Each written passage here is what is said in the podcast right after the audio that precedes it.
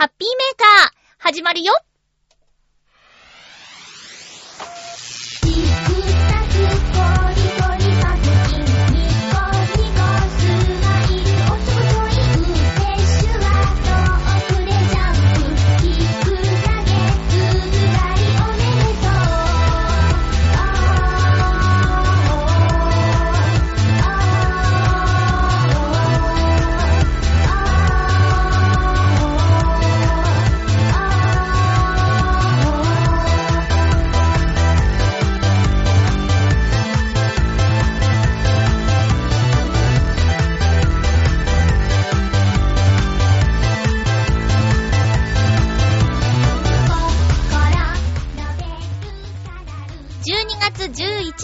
まゆっちょのハッピーメーカー。この番組は、ハッピーな時間を一緒に過ごしましょうというコンセプトのもと、ちょわへよ .com のサポートでお届けしております。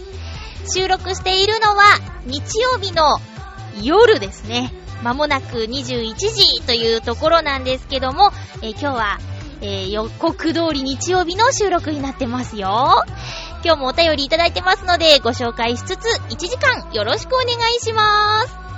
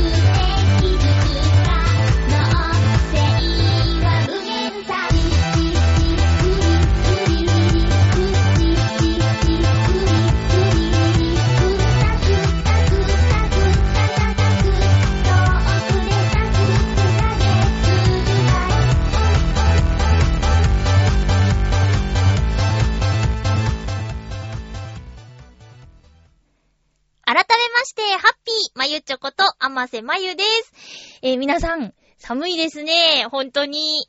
えーっと、元気ですか？私は、そうだな、この一週間、前の放送からの一週間はなんだか、そわそわ、ドキドキ、ワクワク、もんもん、なんだろう、いろんな気持ちが入り混じった一週間だったんですけど、とってもあっという間に、その日を迎えてしまったような感じがします。その日、何の日、人生初めての体験をした日でございますが、その話はまた後ほどということで、お話ししたいと思いますが、まずは普通お宝ご紹介しましょう。前回の放送に関することなんでね。えー、ハッピーネーム七星さんありがとうございます。まゆっちょハッピー、ハッピー？キャバクラは、もうね、ハッピーメーカーの、まず、最初の話題がキャバクラっていうね。えー、キャバクラは、プライベートで行った回数は片手程度なのに、お仕事で行ったことの方が多い七星です。はい。単に広告代理店時代に内容の打ち合わせしてただけなんですけどね。うーん。打ち合わせにキャバクラ使うの？えー前回のキャバクラの話、女性も入っていいのって話ですが、運営をしている会社の方に聞いた話だと、店によって OK なところもあります。ダメなところもあるんだ。えー大体は男性の上司や先輩と飲みの二次会とかで女性客が入ることがあるそうです。女性同士だとお店のお姉ちゃんとガールズトークが始まるそうですよ。ああ、えー広告打ち合わせの時ですが、店のきらびやか、軽いイメージとは真逆で、礼儀正しく、かつ柔らかに、鋭い意見を食い込んでくるので、少し緊張して対応していたのを覚えております。お店の方はというと、私が下校だったこと、お酒飲めない。えー周りが想像しくて、隣の子が話していることさえもよくわからないことが多々あり、残念ながら面白みを感じませんでしたので、先輩と付き合いで行くこと以外はありませんでした。もしまゆっちょが何かのきっかけで行く際は、誰かと話しながらお酒飲むところと思っていくのもありかもしれません。ということで、七星さんありがとうございます。なんで打ち合わせにわざわざ想像しいところに行くの？だって、きらびやかな、華やかなイメージとは真逆の緊張感とか礼儀正しさとかが必要とされるんでしょ？不思議ですね。だってさ、そういうとこってやっぱり安くはないでしょうに。うーん。不思議ですね。謎ですね。いや、七星さんがとかじゃなくて、まあそういう風に使う方が多いってことですよね。そしたらなんかそういう時に不思議だなって、なんか単純にね、なぜだろうと、もっと静かな、えー、公民館の会議室とか借りればいいじゃないって思ったりするんですけどね。そうなんだ。でも基本的にはというか、入ってもいいところもあるってことは、ダメなところの方が多いのかなうん。まあ、そんなにね、絶対行きたいっていうんじゃないんだけど、まあ、あの、誘われれば行ってみてもいいかな、みたいな感じかな。私もね、お酒飲めないので、うーん、多分、つまんない客って思われちゃいそうだよね、女の子たちにはね。だけどさ、やっぱりそういうね、あの、お酒出して、お話しして接客するところで働いている女性のトークスキルみたいなものは高いんでしょうに。ねえ、あのー、何かドキュメントで見たことあるけど、しっかりさ、その時事ネタとか、新聞とかもちゃんと読んで、あの、チャラッとして見えるけど、実はすごく勉強しているんだよ、みたいなことをね、あの、見たことがあります。そりゃ、店によって違うと思うんだけど、私が見たのは銀座の、あの、一流ホステスさんみたいな方の話だったけど、そういう会社とかのね、偉い人とかの接客するときに、あまりにも知らなかったら、こう、なんだろう、そのお客さんも、この子は話のわからない子だなーって思われちゃうでしょ？うん。だから、そうならないためにも勉強して、なかなか話できるじゃないみたいな評価にもつながるしね。へえ、そうか。仕事で使うのか。の機会が多かったんですね。でもプライベートでも行ったことあるんだ。うん、私がもし男の子だったら緊張してそういうところ入れなそう。うん。なんかね、周りの人にもね、います。行ったことあるけど、楽しませてもらうっていう感じじゃなくて、逆に気を使ってこっちからいっぱい話しちゃうから疲れちゃうって言ってました。友達といた方がいいって。うん。ねえ。まあ、でもね、異世界異空間って感じはしますよね。あんな服を着てね、友達が来てくれるかっていう話ですよね。こう、スリットの入った胸元のパカーって開いた、ね、ドレスとか、スパンコールのキラキラしたとか、モリモリの髪の毛の髪型とかね、そういうのはね、ああいうお店じゃないとなかなか体験できないことですよね。なるほど、知らないことが聞けて嬉しかったです。ありがとうございます。えー、いろいろとあったこの週末という話をちょっとしたんですけど、えっ、ー、とね、金曜日にはライブに行ってきましたよ。えっ、ー、とね、浦安市民活動センターというところがありまして、ここで、ここは何をするところかというと、ボランティアしたい人、してほしい人など、情報交換ができる場所、あとはサークルとか、えー、いう活動の、えっ、ー、と、募集とか、発表会のお知らせとか、そういう浦安で働くじゃない、浦安に住む人、関わる人の情報交流の場というのが、浦安市民活動センターというところなんですが、ここがね、駅から徒歩5分で、ガラス張り1階のね、ガラス張りで、なかなか素敵な場所にもあるんですよ。バス停が近かったりね。うん。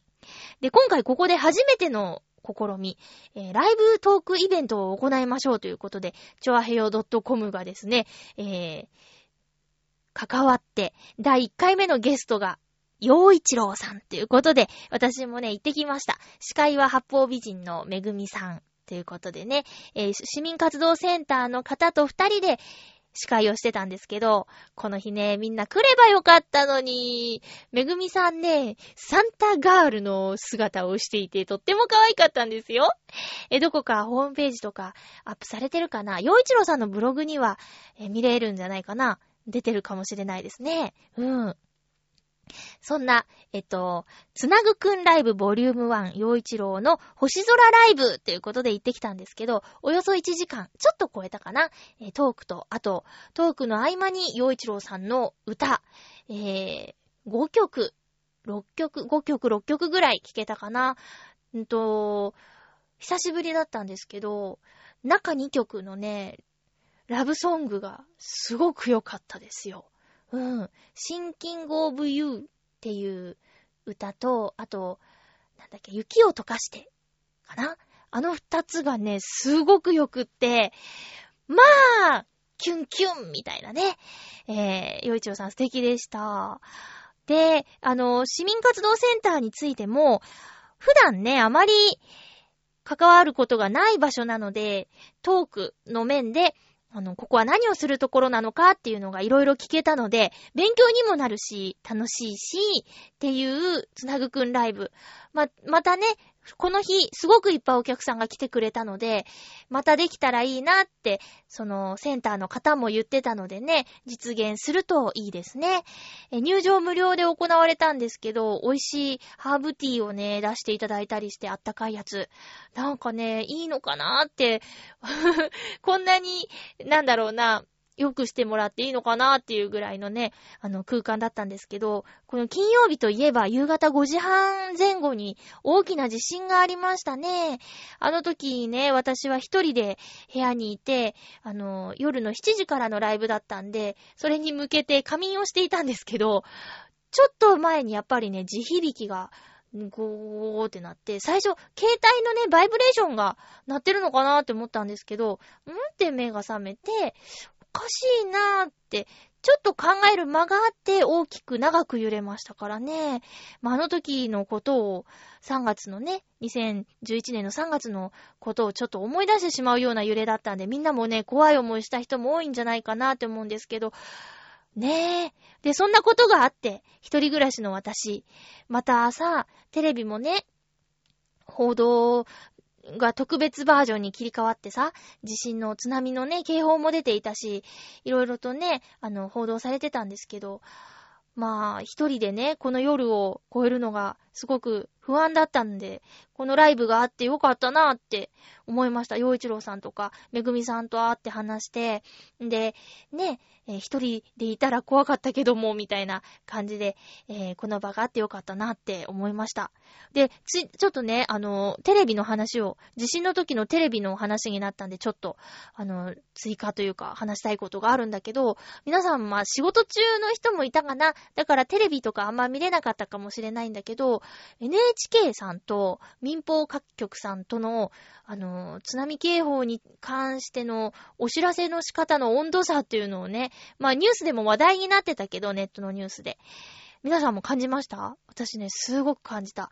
なんか、いろんなチャンネルにしてね、な、ちょ、ちょっとでも情報もらおうと思って、ぐるぐるぐるぐる変えてたんだけど、あの、NHK の緊迫感はね、私はいいと思ったよ。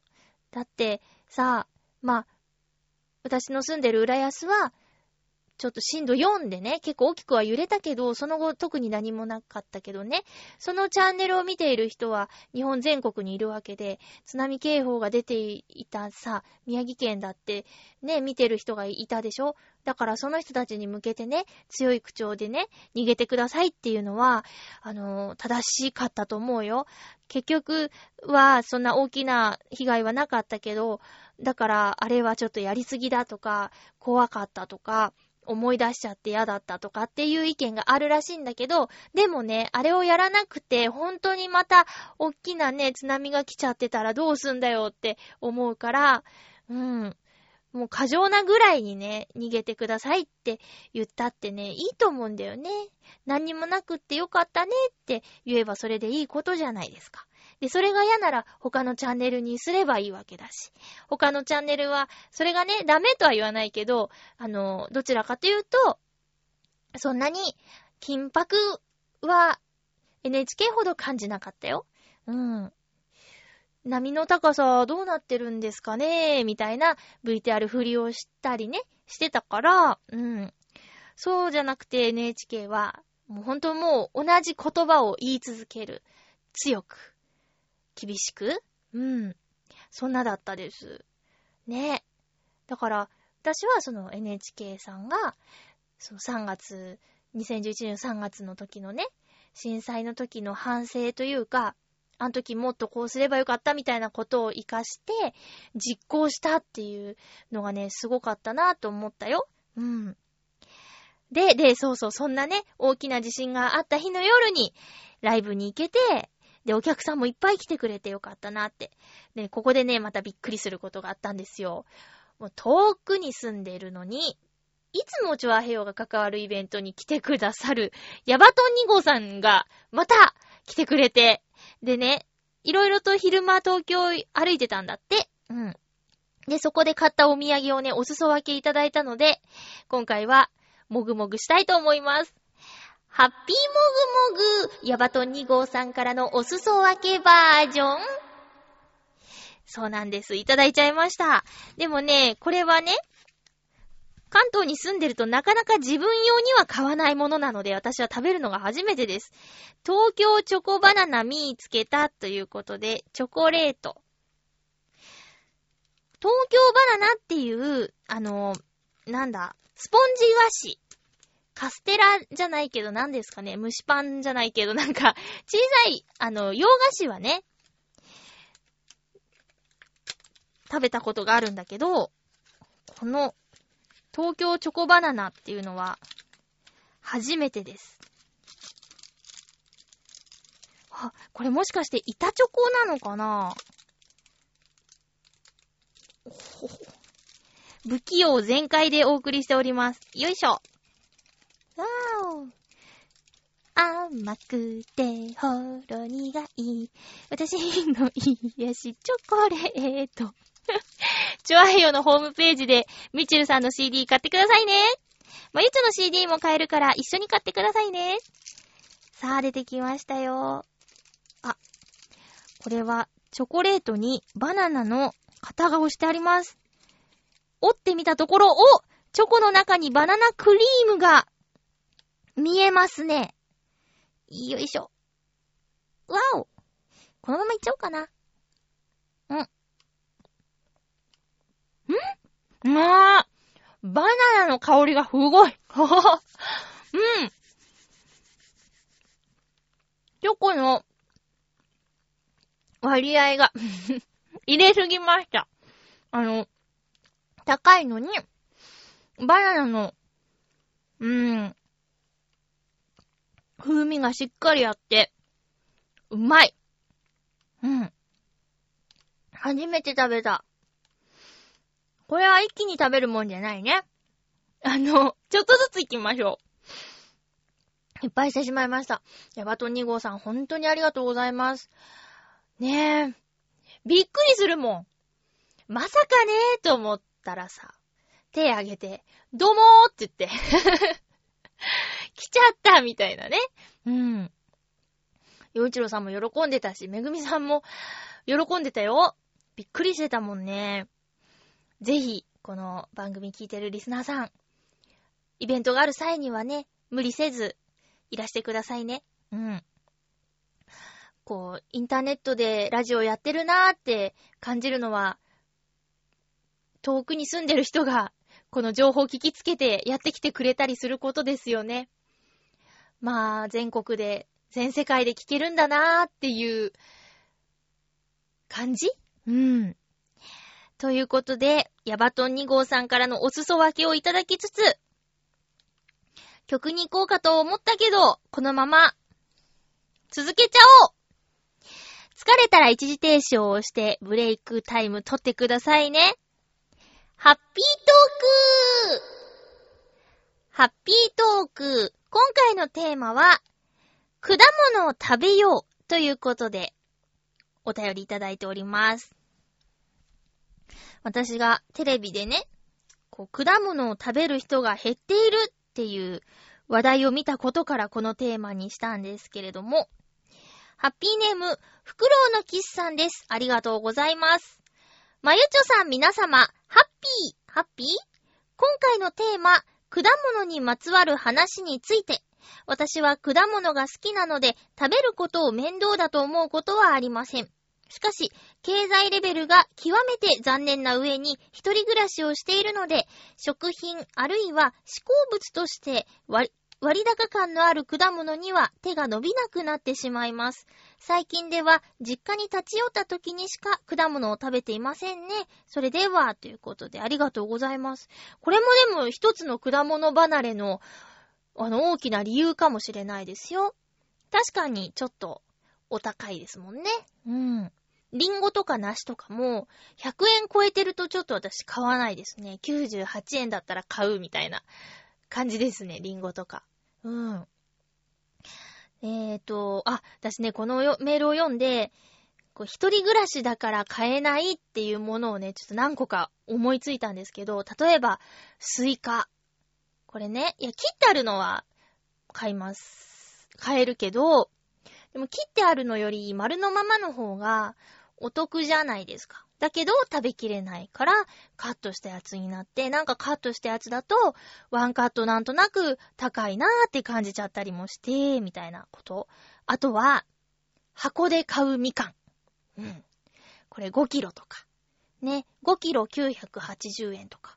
だったらね、買いたいところですけど、でも一人だったらね、腐ったみかんが生まれてしまうかもしれないじゃないですか。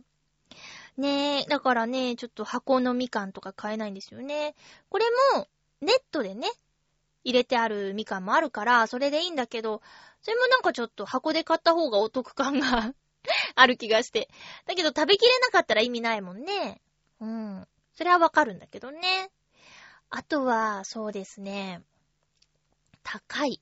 あ、えっと、レッドグローブっていう果物が好きなんだけど、ぶどうでね、皮ごと食べられて、えー、運が良ければ種なしのレッドグローブとかあるんだけど、それも、そうだな、298円より高かったら買わないかな。うん。あと、冬になって寒くなってグリーンスムージーはやらなくなっちゃったんだけど、グリーンスムージーやってた時は毎日キウイを切らさないように買ってました。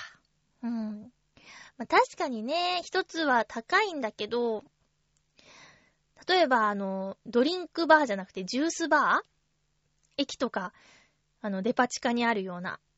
あそこでグリーンスムージー買おうと思ったら、いくら？とかって考えて、じゃあ、家で作るんだったらこれぐらいでできるんだ。半額ぐらいじゃん。みたいな感じで買ってましたね。うん。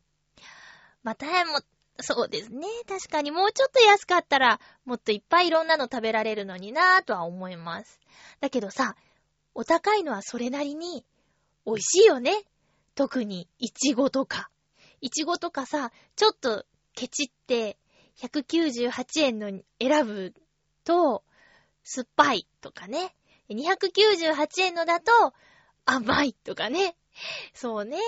その、金銭的な問題は大きいですね。私もそうだもん。だからね、あ、そうそう、えー、例えば、今日めちゃめちゃ頑張ったなーっていう時は自分へのご褒美に高い、いつもはちょっと躊躇する果物を買うとかね。うん。そういう風にしてますよ、私。そうだそうだ。ご褒美に果物とかしてますね。うん。えーと、袋のキスさん、ありがとうございました。続きまして、七星さんです。ありがとうございます。まゆっちょハッピー、ハッピー？好きな果物。愛媛県民としてはやはり、みかんですね。うん。この時期は小さいのを1日2つほど食べるようにしております。2つ？もっと食べればいいのに。少し種類が違いますが、イオカンも好きです。これは大きい分、大きい分皮が厚いですが、食べ応えがあります。ちなみに、いいよみかん？んじゃちなみに、いい予感とかけて縁起物として食べられることもあります。うーん。これらを食べて少しでも風邪ひかないようにしたい七星でした。ということで、ありがとうございました。へえ、面白いね。予感を食べるといい予感がする縁起物として、だって。予感はさ、なんか甘い感じするよね。あと、皮も分厚いけど柔らかいから剥きやすいなっていうのがありますね。発作がさ、手だけじゃ剥けないくないですか？発作。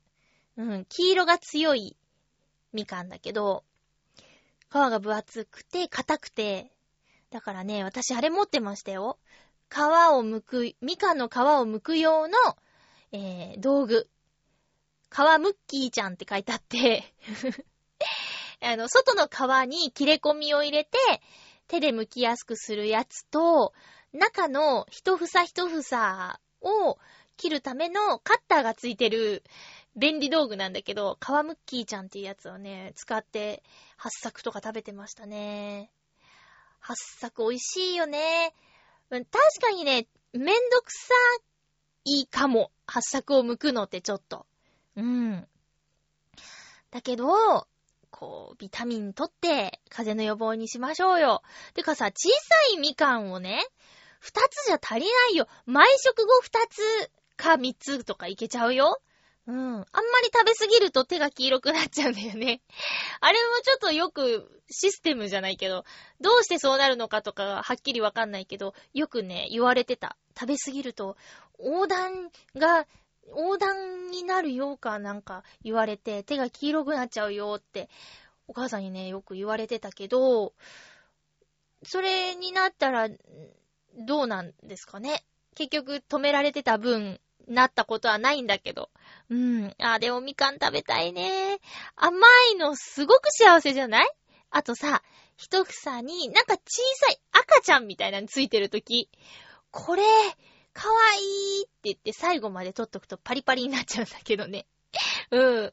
あー、みかん食べたいな甘いやつ。甘いやつ食べたいっすね。皆さんあのみかんの白いところ、む、外の皮を剥いて、中の白いやつ、どれぐらい取ります？あのね、私、そんなに気にしないかな。なんか、やたら大きな塊は取るけど、それぐらいで、もうもうパクパク食べちゃうんだけどね。こないだそういう話に会社の休憩所でなった時に、一人のおじさんが、俺は、あれをね、綺麗に全部取らないとみかん食べられないって言ってて、なんでだろうって。うん、なんか、どうしても嫌なんだって。ひたすらね、こう、細部まで取って、うん。そうしないと食べられないんだって言っててね。私全然いけちゃいますよって言ったら、ええー、って、ええーってお互い言い合ってたんですけど、皆さんはどうですか？みかんの白いところ。これさ、あの、ゆこちゃんの、あの、なつひちゃんの番組で、なんだっけ、ギリギリアウトセーフ。まあ、取らないからってアウトってとかないんだけど、えー、ギリギリライン？あ、そうか。あなたのギリギリラインだから、どれだけ取るかとか取らないかとかっていう。あ、ちょっとさ、冬場お題提案してみようかな。これね。えー、そんなんですよ。で、私、果物といえば、あのね、ずっと気になってた果物があってね。まあ、ちょっと前だけど、やっと初めて食べました。うーん、水曜どうでしょう？見てる方はね、もう、有名な果物だと思うんですけど、DVD では、第1巻、えーテレビでは最終回シリーズ、ベトナム縦断、ね、ね原付きの旅、これに出てきた、えー果物。あまりにも原付きでずーっと走ってると、お尻が腫れてきちゃったみたいですね。えーそこで大泉さんが、お尻がランブータンだって言ったんですけど、お尻がランブータン？ランブータンってなんだろうってずーっとずーっと気になってて、もう何年も気になってて、で、ベトナム料理屋さんに行った時のコースのデザートにランブータンがついてきて、これかと。ランブータン。で勝手に、私はランブータンって大きな果物だと思ってたんですよ。うん。で、確かその、水曜どうでしょう中で出て、出てきたランブータンも、あの、バイクの荷台に乗せてたりしたからね、大きかったと思うんだけど、そのレストランで出てきたランブータンはすごく小さかったの。で、えー、これ？と思って食べたんだけど、まあ、味とか食感はライチにすごく似てったかな。うん。ライチじゃんって思ったんだけどね。だけど、えー、外見は全然ライチと違うよ。ヒゲみたいな感じでね、いっぱい、なんか、ニョキニョキ出てた。うん。で、えっ、と、味は、ライチっぽい。うん。白い実が出てきてね。うん。そうそう。それをね、食べました。で、ちびまる子ちゃんで出てた、マンゴスチンもずーっと気になってるんだけど、未だに食べたことない。売ってるのはね、何度か見たことあるんですよね。硬い皮に覆われてて。あ、そう。まるちゃんが南の島に行くっていう話でね、なんか商店街の福引きかなんかで当てて、で、行った先ではプサディっていう女の子に会うんだけど、そこでね、食べる果物マンゴスチン。これが食べてみたいな。まだ食べてないな。小学生の頃から気になってるんだけどな。ねえ、もうそろそろ、もうそろそろ挑戦してみたいなと思います。あとは変わったフルーツ？ドラゴンフルーツとか、あとスター、なんだっけ？星型のやつとか、いろいろそういうね、不思議なやつも食べてみたいなって思いますね。うん。皆さんも、えー、果物を食べてね、あの、栄養をとって元気な体を作りましょう。えー、旬のものはやっぱり、その、時々の体の調子を合わせてくれたりする効果もあるみたいなんで、えー、愛媛のみかんを食べて、風を吹き飛ばしましょうね。ということで、ハッピートークのコーナーでした。コーナーを続けましょうか。映画、映画のコーナー。メールをいただいておりますのでご紹介しましょう。ハッピーネーム、ドサンコさんです。ありがとうございます。こんばんは。番組の挨拶の件で、まゆっちょからのプレッシャーに怯えながらメールを書いているドサンコです。うん。怯えながら？じゃあもう触れない。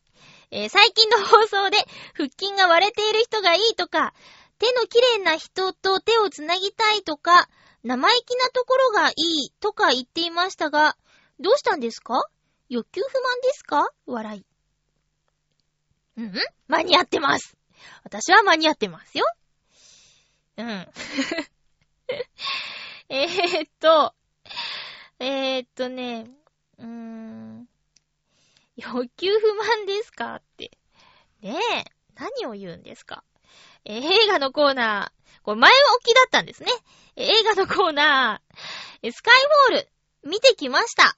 007といえば、裸のお姉ちゃんがくねくね踊ってるシルエットのオープニングでおなじみですが、ダニエル・クレイグ版ではオープニングが現代アートみたいなくねくね感のないものが残、ん？ない、残念なものになっていました。スカイフォールでは、くねくねシルエットがちょっとだけ出てきたので少しはマシになっていました。何を見に行ってるんだ？えー、007の見どころの大半はオープニングが占めているので、ダニエル・クレイグ版のオープニングはちょっと物足りません。くねくね？くねくねですか？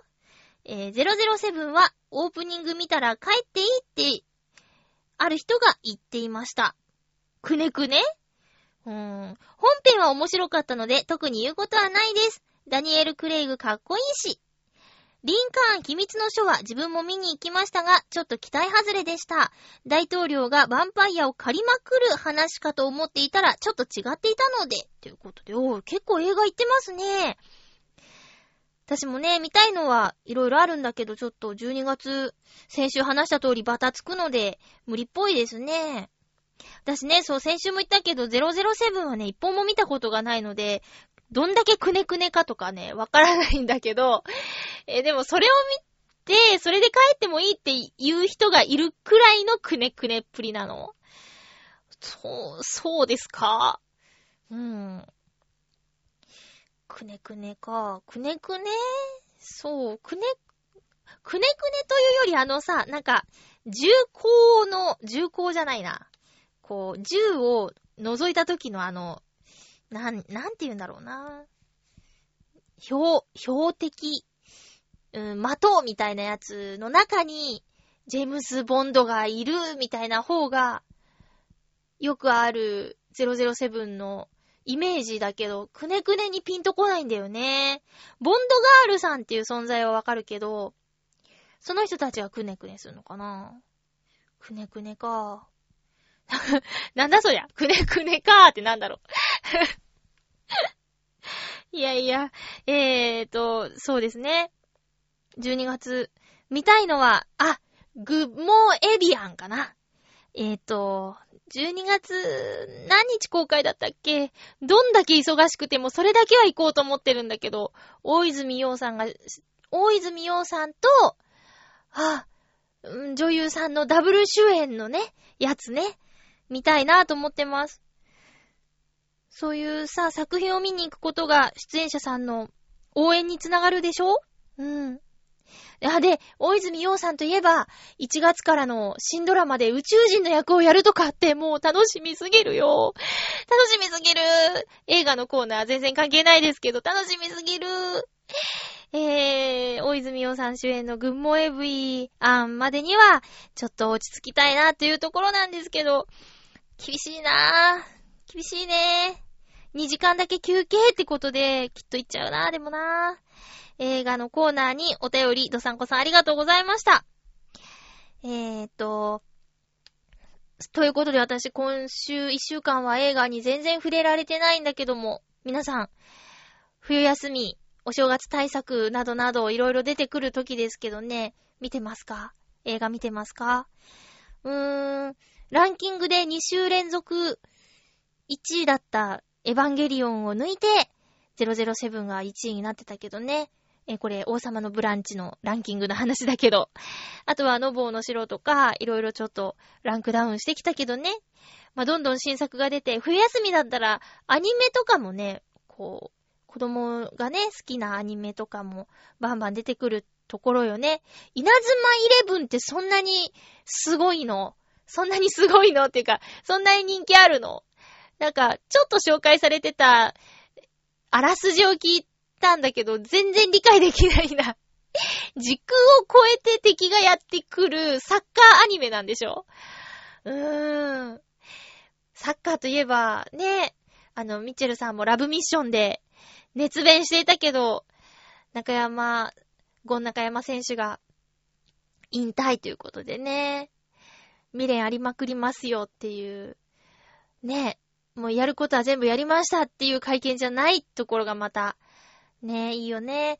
こんな下手くそな選手を応援してくださってありがとうございましたって言ってたけど、もうね、上手い下手じゃないんですよ。応援したくないかしたく、したいかしたくないかとかって、お芝居が上手い下手とか、歌が上手い下手とかじゃなくてさ、その人がどんだけ見てる人の胸を打つかってことだよね。まあなんか、有名すぎるけどさ、あの、ゴールした後ボールを抱えて、センターラインに戻るゴン中山選手とかさ、ああいうところでみんな好きになったんじゃないかな。こう、まっすぐ一生懸命なところうん。だから、中山選手がさ、下手だなんて思ったことないし、うん、暑さとかエネルギッシュなところとかをみんな好きになったんじゃない？うん、そういうところが、こう強いから、上手い下手なんか、どうだっていいんだよね。って私は思うけどな。えー、ちょっと稲妻イレブンから、中山選手の話になってしまいましたけど。えーと、ね、時間があったら、こう、簡単にトリップできる、いろんな世界に行くことができる感情を体験することができる映画館にぜひ遊びに行ってみてくださいね。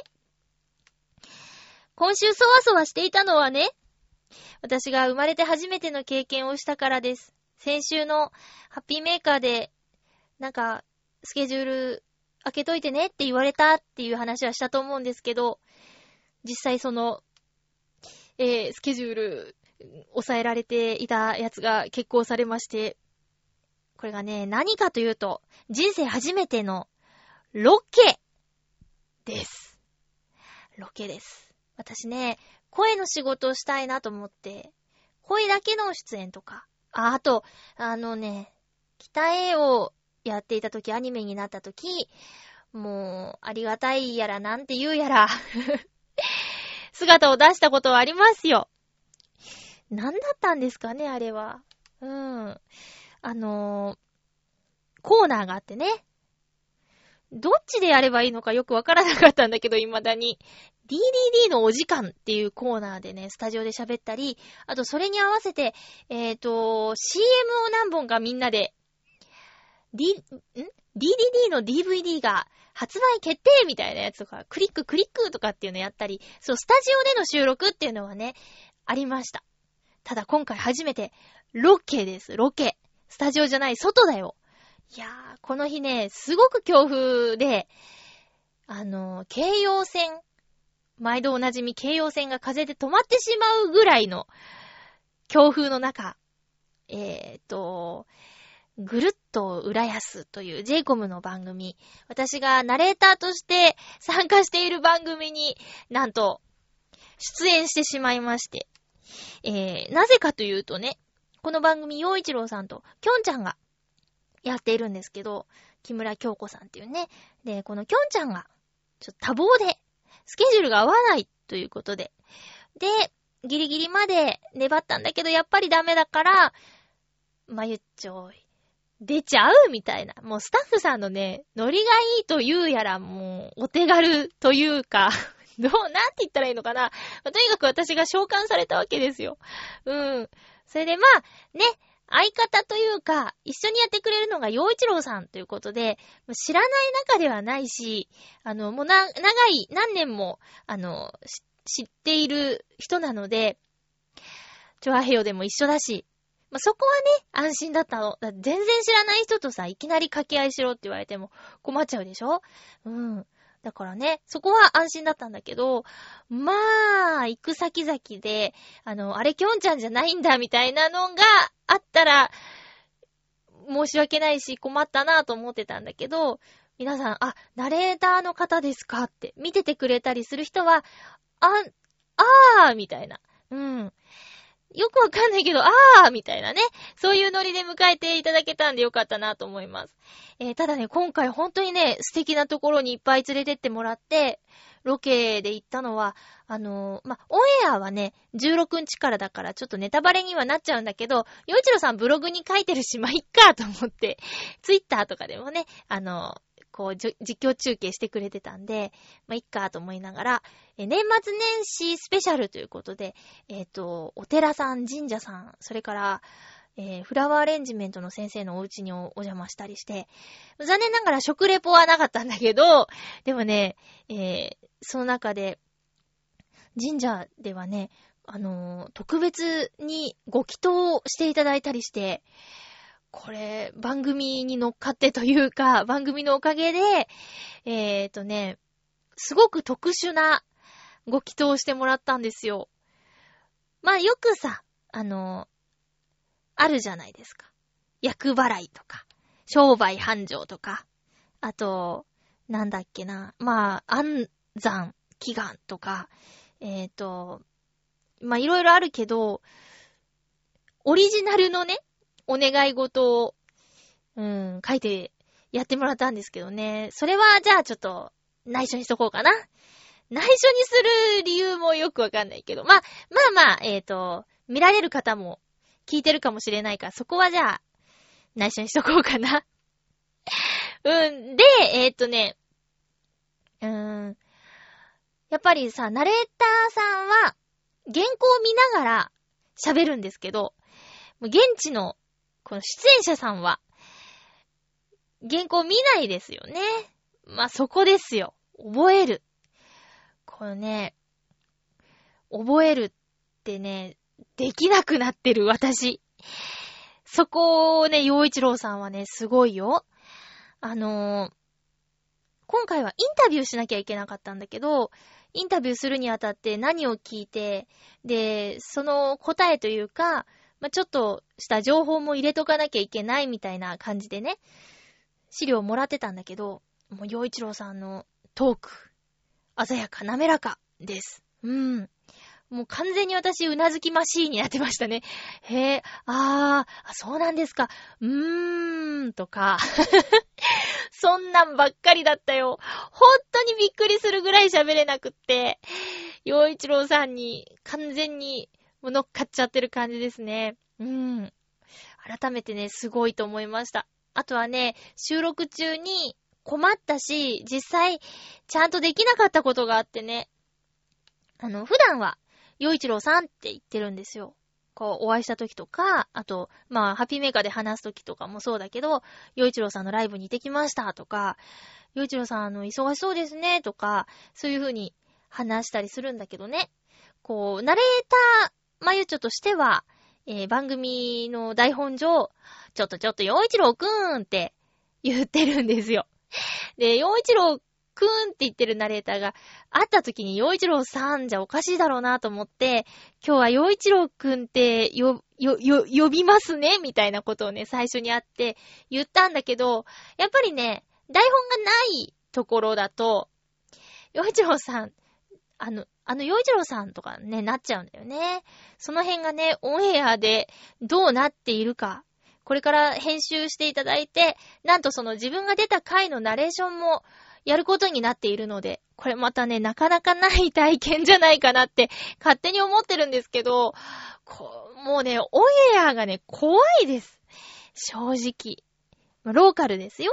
あの、浦安だけじゃないんだけど、えっと、江戸川区とかでも見られるし、千葉県の j コム市長エリアでの、割と多くのところで見られるようになってるのかな。うん。で、ね、会社にいるんですよ。あの、見てるよって。喋ってるねーとかいつも言ってる人がいてね。見てくれてるんですけど、喋ってるねーじゃなくて、出てたねーっていうことになっちゃうじゃないですか。もうね、それが怖くて、怖いよー。怖いね。うん。私表に出る人じゃないからさ。やっぱりね、ロケやってみて、あの、私は、声で、やりたいなと、ナレーターさんがいいなと、思いました。うん。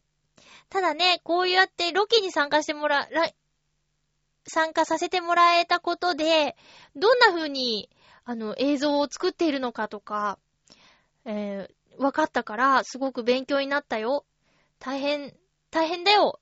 あの、日が傾きかけてきちゃう、その前に撮っちゃえみたいなのとかね。うん。声だけだったらそういうの関係ないけど、映像だから。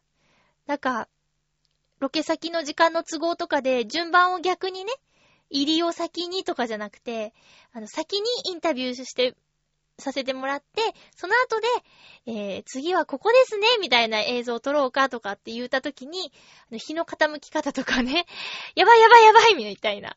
だいぶ傾いてきたね、とか、明るいとこないかとかそういう話になるのとかがね、すごく新鮮だったよ。うん。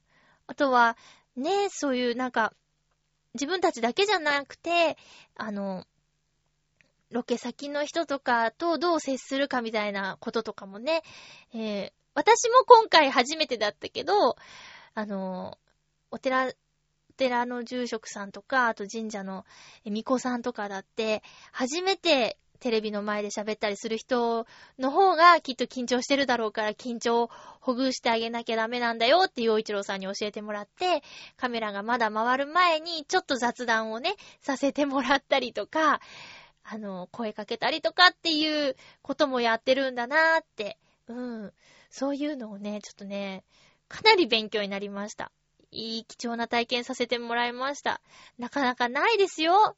こう、ナレーターを画面に出そうみたいなのとかね。でも一番緊張したのはオープニング撮るときですね。オープニングはね、駅前で撮ったんですけど、やったら人通りが多くって、まあそりゃ駅前だからね。で、みんなね、見てくんですよ。で、洋一郎さんのことはね、テレビで見て知ってる人いっぱいいるけど、あれ？みたいな。あれ、きょんちゃんじゃない人がいるけど、あれ、誰？みたいな感じで、ちょっと声聞こえてきちゃうんですよ。で、服にね、マイクつけてるし、なんか、あれ、出るのかな？みたいなね。よ、思ったよりも声が耳に入ってきちゃう感じがあって、いや、どうしようどうしようって思ってやってました。あとは、あの、憧れのぐるっと浦安っていう番組のポーズがあるんだけど、あれをやってしまいました。そして、面白いハプニングとかもあったんだけど、まあ、それはじゃあ、また機会があれば話そうかな。この、特別な、特別なって言ったらあれだけど、うーん、私がね、出ちゃう、えー、ぐるっと浦安は、12月16日から31日までの放送で j イコムの、えっ、ー、と、千葉エリアと、あと、東京の江戸川のエリアで見られるので、もし、見る勇気のある方は、ぜひ、ご覧ください。もうやだ。もう嫌ですね。うーん。できる気がしないっす。もう打ちのめされましたよ、久しぶりにね。うん。こんなにできないんだって。ねえ。あとスタッフさんに言われましたね。あれ？今日、今日はなんか、しっかりメイクしてるねって言われましたね。そりゃあだって、テレビだもん。ねえ。うん。いつもすいませんって言っときましたけどね。えー、そんな人生初体験は、ロケ、ロケ体験でした。えー、皆さんもね、まだまだやったことないことってあると思いますけど、あのー、初めてのことって楽しくて、不安で、なんていうか 不思議な気持ちになりますよね。あの、みんなで待ち合わせしているところに行くのも15分ぐらい早く着いちゃって、遠くから、ここ、ここか、みたいな感じでじーって見てて、こう初デートの待ち合わせか、ぐらいのドキドキしながら、待ち合わせ場所で15分ぐらいずっと待ってるっていうね。これはもう、本当に、そういう意味でも、ありがとうっていう ときめきはありがとうって思いましたけどね。えー、ちょっとね、年末年始の話を先週したんですけど、元旦がハッピーメーカーの配信日だねって言ったんだけどね、クリスマスがハッピーメーカーの配信日だねとかね、25日。うん。それにね、気づかないまゆっちょ。イルミネーションとか見に行ってますか？ねえ、私ね、今年は本当に、なんだろう、こう、ちゃんとそういうイベントを楽しむ余裕がなくってね、よく最近行くのは銀座なんだけど、銀座の光の道っていう、えー、イルミネーションとか、あと、銀座だとね、お店ごとのイルミネーションが気合入ってるんですよ。もうガードマンがいて、ドアーマンがいてっていうような宝石店の壁とか、ドアの前とかに大きなツリーがあったりしてね。中には入れないけど、外のイルミネーションは、あの、みんなに見せてくれるって感じがして。んどこのメーカーだったか、ブランドだったかよく覚えてないんですけど、ヘビをモチーフにしたところがあって、これはいいのかなぁと思いながらね。私は、うーんって、ういい、ありなの？とか思ってたけど、素敵素敵って写真を撮ってる人がいっぱいいましたよ。え、っと、行きたいのは表参道ヒルズのディズニーのね、イルミネーションなんだけど、難しいなぁ。あとね、ああ、そうだ。えー、ナレーションでお世話になってる番組のスタッフさんに、招待券もらいました。東京ドイツ村の。東京ドイツ村のイルミネーションってさ、イタジラのヨシオンさんと笑いのお姉さんが行って、すごく良かったって聞いてて、で、パンフレットをもらったんだけど、関東三大夜景の一つなんだって。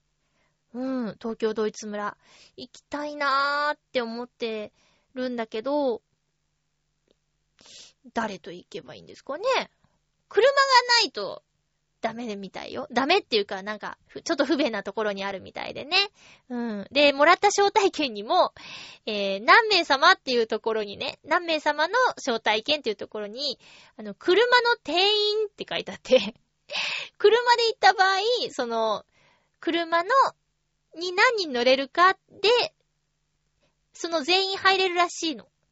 例えばだから6人乗りの車だったら、6人乗ってきたみんな入れるみたい。太っ腹ですね。うん。なんかせっかくなら、あの、4人乗りに2人とかで行くより4人乗りに4人で行った方がお得な感じするよね。うーん。東京ドイツ村行きたいなぁ。で、これはね、クリスマスまでじゃないんだって。3月の何日かまで使えるやつだから、まあ、落ち着いたら、車を持っているお友達に連れてってもらおうかなと思っているんですよ。皆さんも、もし、東京ドイツ村のイルミネーション見たことあるよっていう人がいたら、どんなだったかとか、おすすめですよとかあったら教えてくださいね。で、今月、引っ越しをするっていう話をしたんですけど、それの関係でちょっと予告をね、2週分やりたいと思います。お便りをね、あの、早めにいただけるとありがたいなと思って、いつ収録になるかちょっとわからないんでね。えー、っと、次回とりあえず、12月18日の放送、12月16日日曜日に収録する予定です。テーマは、クリスマスに贈りたいプレゼントということで、誰に何を送りたいですか？これはね、実際にいる人でもいいし、あの、妄想でもいいですよ。えー、例えば、お母さんに、エプロンを、で、それ母の日かな。まあまあ、お母さんに最新の、えー、オーブン電子レンジをあげたいとか、そういう、誰に何をプレゼントしたいですか？えー、チョアヘヨのパーソナリティの誰々に何をプレゼントしたいっていうのでもありですよ。よろしくお願いします。その翌週の放送は12月25日なんですが、これの収録がね、いつできるかなーっていうのがちょっと曖昧なので、テーマだけ発表しておきます。えー、っと、12月25日の放送は、2012年のチョアヘヨのハッピーメーカーの最後の放送になります。ということで、2012年を振り返るということで、えー、っと、重大ニュースとか、えー、この1年こんなことがあったよ。